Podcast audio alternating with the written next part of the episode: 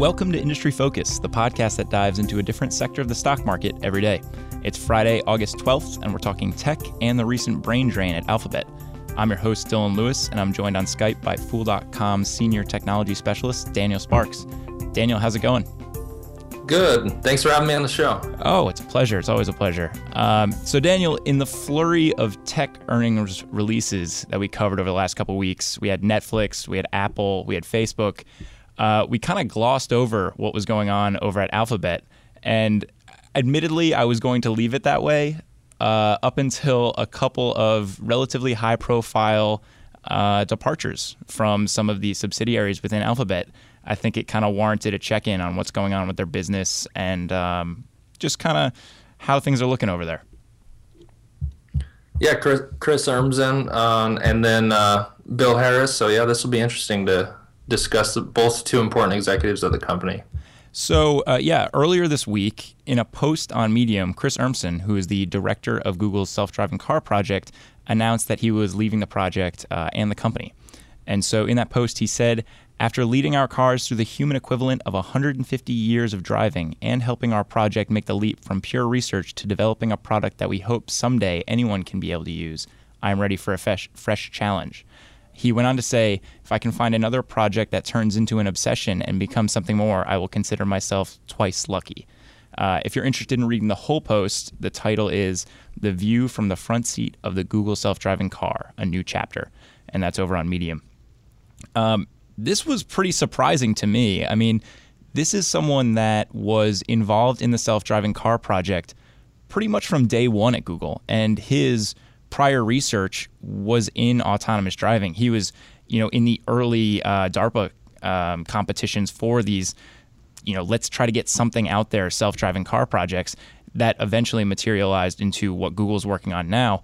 But that has kind of been his life for the last decade. And um, he's basically running a team that he's been working with for a very long time there. So I was kind of shocked by this news.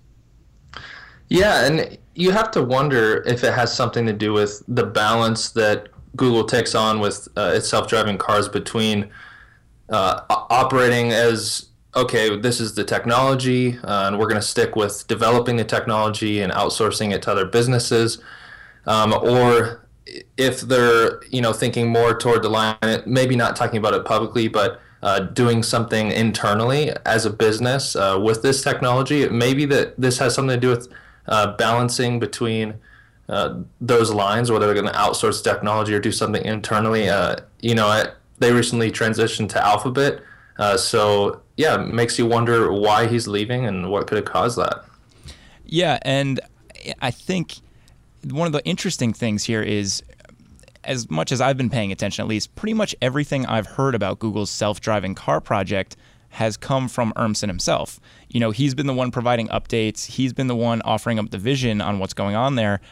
I was at South by Southwest earlier this year and saw him speak. He was one of the keynotes, and he talked about this idea of we want to create the tech that powers this and mm-hmm. you know allows for these types of systems to be mainstream we're not interested in manufacturing cars ourselves. We're going to partner up with some of the legacy auto manufacturers to make that happen.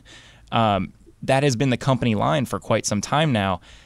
And you know, you see last year the company hired John Krafcik, who is former president and CEO of uh, Hyundai America, and they brought him on to be the chief of the car project. So kind of more of a business role uh, with uh, Urmson leading the tech side of things. And I think part of the plan there was to spin out this effort that they're working on in self-driving cars into some sort of standalone business, whether it's auto manufacturing, whether it's providing this tech, maybe licensing it out to the auto manufacturers. But you wonder if that move might have caused some ripples within the development of the project and, and might have caused Urmson to want to go elsewhere.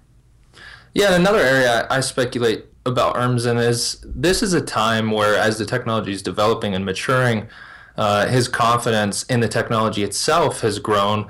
So it makes you wonder if if he's thinking um, okay, this is a bigger deal than I thought. Uh, maybe maybe he wants to go somewhere where uh, someone's going to take it more seriously. But as we were talking to before the show, you know, Google is definitely a leader in this space. So you know, where else you're going to go? You, you hear Apple doing these things, um, maybe there.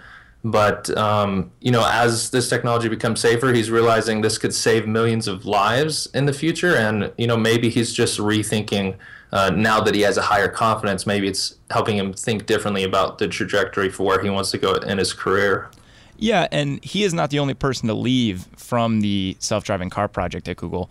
Earlier this year, a couple of employees, one of them, uh, Anthony Levandowski, who um, was an engineer on that project, and Lior Ron, who is involved in the Google Maps project, they both left to, found, uh, to found a self-driving truck startup, uh, Otto. And so you are seeing, I mean, it's, it's natural for there to be talent leaving. It's just kind of surprising when it's someone as high profile as Chris Urmson. I think he's one of the most recognizable people in the self-driving auto space. Yeah, I definitely agree.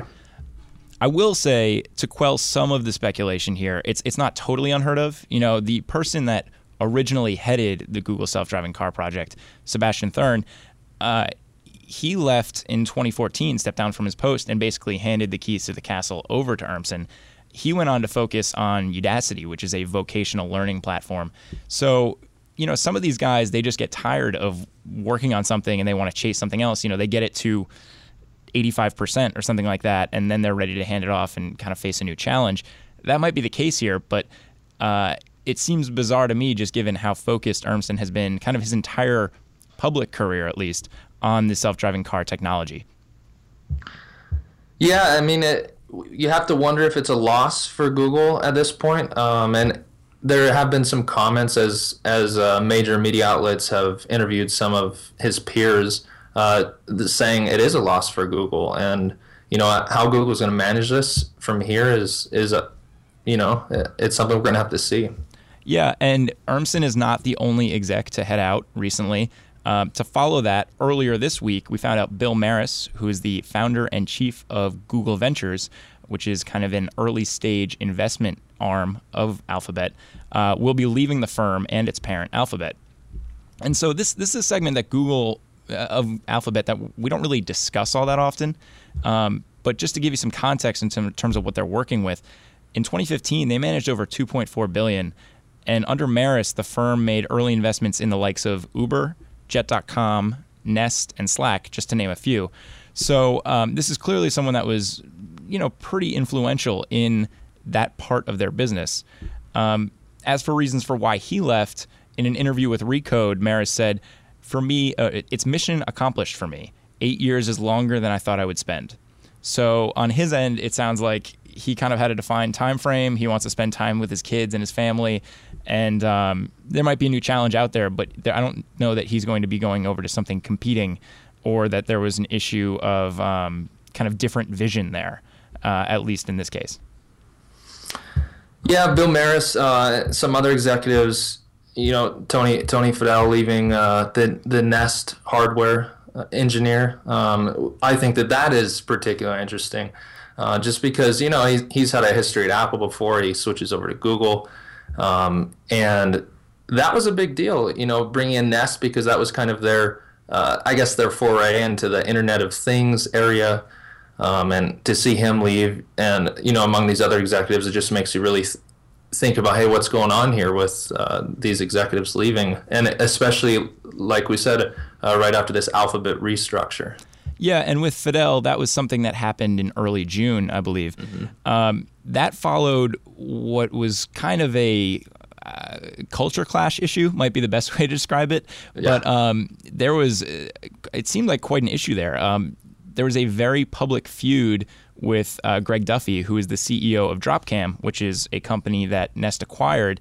And you talked about this a little bit before, but uh, Fadell has this Apple background, and it's kind of that like obsessive, um, all about the product, micromanage Steve Jobs type approach to things. And that is not really the Google way of doing things. I think it's kind of like a softer type of management style that most people expect at Google. And I think that led to a lot of the problems that um, that happened under Fadell's tenure. Uh, so you know, you look at this. We have Urmson, we have Maris, and we have Fadell in a matter of a couple months. Um, those are big names in terms of leading these projects, but how do these projects fit into Google's financials overall? What what does the other bets segment look like for them? So this this does uh, bring us back to kind of looking at Alphabet as a company. Uh, while they did restructure to emphasize these other areas that we're talking about right now, uh, so they could they could say, hey, we're an advertising business, but we also do these other things. We're going to give these areas, uh, you know, some more transparency. But at the end of the day, Google is an advertising company, and uh, you look at their other bets segment, and that's where these things fall into. That's where Nest falls into. That's where uh, Google Ventures falls into. And this is a very tiny segment uh, as a portion of the company's total revenue. Um, the revenue in the company's most recent quarter coming from other bets was 185 million and Google's Alphabet's total revenue is over 20 billion dollars. So um, this this is a very small segment, and then you look at their the operating profits coming from the segment. Well, it's not operating profits; actually uh, a huge, giant loss, uh, approaching one billion dollars, actually uh, up from last year's loss in the segment. So at the end of the day, these are really interesting segments, and they are uh, part of Alphabet's strategy to focus on moonshots. But uh, at, the end of the day, these are segments that uh, aren't material to investors today. Uh, maybe as a whole they are, but individually, uh, as each subsegment within other bets, they're not material materially uh, impactful to the business. Yeah, and you touched on the the transition from Google to the holding company Alphabet approach. I've seen some outlets try to tie some of these departures to that transition. And I think it's kind of worth touching on that as a topic. When we broke down Google restructuring, uh, that was about a year ago on Industry Focus, we hit on three major reasons for this move. One of them was autonomy. And so the idea being with this new structure, Google can give operating divisions a little bit more leeway in making their own decisions, and that might allow some of those businesses to be a little bit more nimble. Uh, another one was talent retention, and the idea was that they can elevate high performers to executive level um, standing within these sub companies. And the last one was transparency, and the idea that this holding company structure can give financial transparency. You break out the ad revenue side of their business from all these other bets. You get a little bit more insight on the investor side uh, as to what's going on, where money's going. And of course, with those benefits comes uh, more focused financial scrutiny and I, I, think a little bit of an initiative to reining costs on some of these other bets. We've seen that come up a couple times in the conference calls lately. So it's a tempting narrative to say that the structure change to this holding company might be causing some of these departures, but I think it's worth noting Google Ventures has been more or less operating independently for quite some time. That they haven't really been tied into um, the the ad side and the internet property side of the business operationally. They've they've been kind of left to do their own thing. I think the problems with Fadell and Nest are much more of a culture and management issue, and um, it was just time for someone to leave there. The only one that I think that there might actually hold some water here for this argument is Urmson leaving. And really, that's because you look at the idea of giving these departments more autonomy and then them bringing in an executive, uh, you know, from the auto industry, and and that possibly being disruptive in what that division wants to accomplish. Um, I, have seen some reports that Urmson was not particularly thrilled with the direction uh, that they were going with things, and that he had let that be known to Larry Page. And so uh, that that might have bubbled up there, and that might have been causing the issue. But I think broad stroke, um, it is not a problem of the uh, the holding company structure. I, I, think it's more of kind of individual issues with each executive. Yeah, I think so. And uh, you know, with, with Bill Maris, it was a very independently operated uh, segment. He he said that when he was leaving, um, and he did mention some other reasons for leaving. Uh, you know, noting even just to spend more time with his family, saying he didn't plan on staying there for eight years in the first place. Um, so, you know, sometimes it's interesting to read into these things, but at the end of the day, we, we really never know. So, we talked about the impact that these segments have on Alphabet's overall numbers. Pretty small. I think it's worth talking about what actually happened in the most recent quarter with Alphabet and really specifically the Google and Internet Properties segment. Just kind of do a rundown there, um, since we you know underscored that that's really where the money is being made and that's where investors should focus. Yeah, so uh, most recent quarter uh, they reported on July 28th. So not not too far away. Um, revenue for Alphabet was up 21%, 25% in constant currency. Uh, obviously, Alphabet was the main driver here uh, in, in, the company's business. I'd already mentioned that uh, Alphabet's other bet segment actually uh, reported a operating loss of nearly 900 million dollars, uh, so approaching one billion dollars there. Um, and it's interesting just to highlight that the investors really liked the report. Um, Alphabet's core business pleased investors, uh, which is advertising. Um, and you know the stock stock is up. Uh, it's about up six percent since they reported results, and up 24 percent in the past year. Uh, so the stock is doing really well. Um, the stock is trading at a PE of 30 now, which which is uh, you know pretty pretty pricey.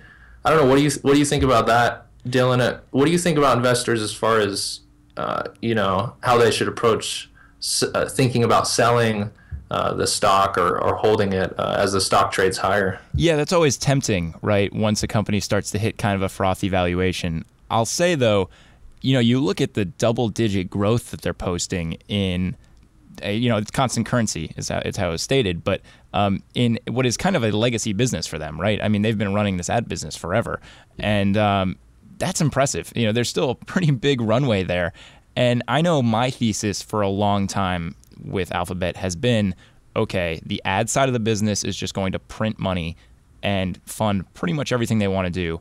One of the other bets at some point is going to take off, become material to the business and be a driver of top line and hopefully bottom line growth.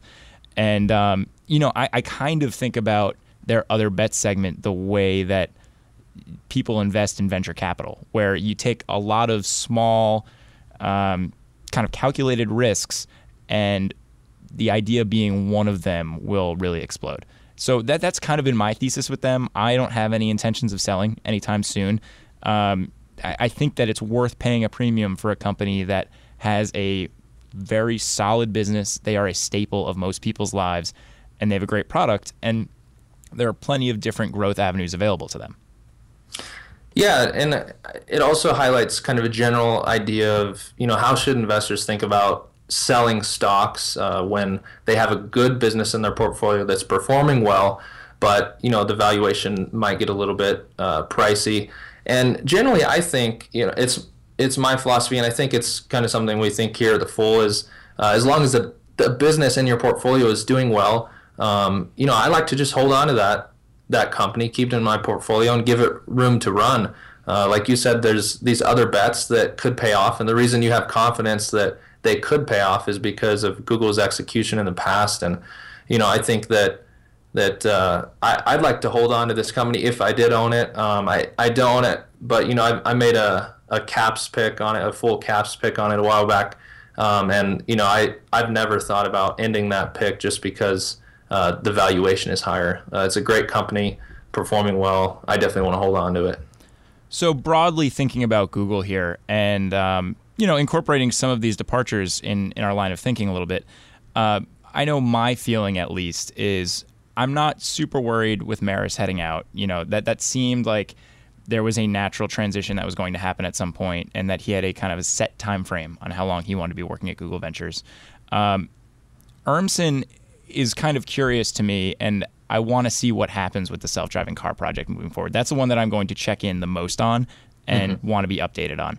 Um, as for Fadell, I, I, think it might actually be a good thing that that he's no longer uh, running the show there, just because. Um, it was kind of such a dysfunctional environment for such a long time that um, with that out of the way, they might be able to focus a little bit more on business outcomes and kind of have a more unified group there uh, working on the Nest product. So, um, you know, like we said, not huge, huge um, contributors to what's going on in terms of Alphabet's financials yet, but definitely something worth watching. And, and I think that's kind of how investors have to think about it.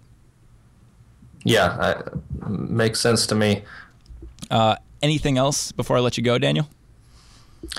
Um, I think that uh, it's it's worth highlighting. Uh, one other aspect in Google's most recent quarter was just that uh, you know mobile was a driver, but uh, Google did bring up the fact that uh, desktop still matters. Um, so I, I think that this is an interesting narrative. Uh, we see Facebook recently uh, bringing this narrative back in, saying, "Hey, yeah, 84% of our revenue comes from mobile, but let's make sure we're still supporting our desktop business." And they're saying, "Hey, let's bring in some ad blocking, make ad blocking more difficult."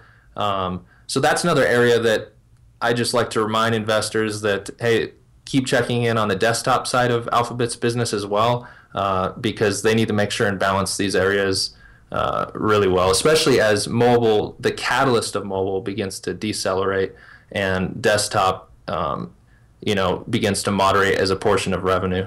Yeah, we did a show on ad blocking and its impact on Google's uh, internet segment. I want to say about a year ago, um, but we might be due for an update on that. So um, the the landscape has changed a little bit. Um, some mobile browsers have allowed ad blockers, and so I think that that is um, probably worth checking in on. So that might be an episode to watch out for in the future, listeners. Uh, well, folks, that does it for this episode of Industry Focus. If you have any questions or just want to reach out and say hey, shoot us an email at industryfocus at fool.com. You can always tweet us at MF Industry Focus. If you're looking for more of our stuff, subscribe on iTunes or check out the Fool's family of shows at fool.com slash podcasts. As always, people on the program may own companies discussed on the show, and the Motley Fool may have formal recommendations for or against stocks mentioned, so don't buy or sell anything based solely on what you hear. For Daniel Sparks, I'm Dylan Lewis. Thanks for listening and Fool On.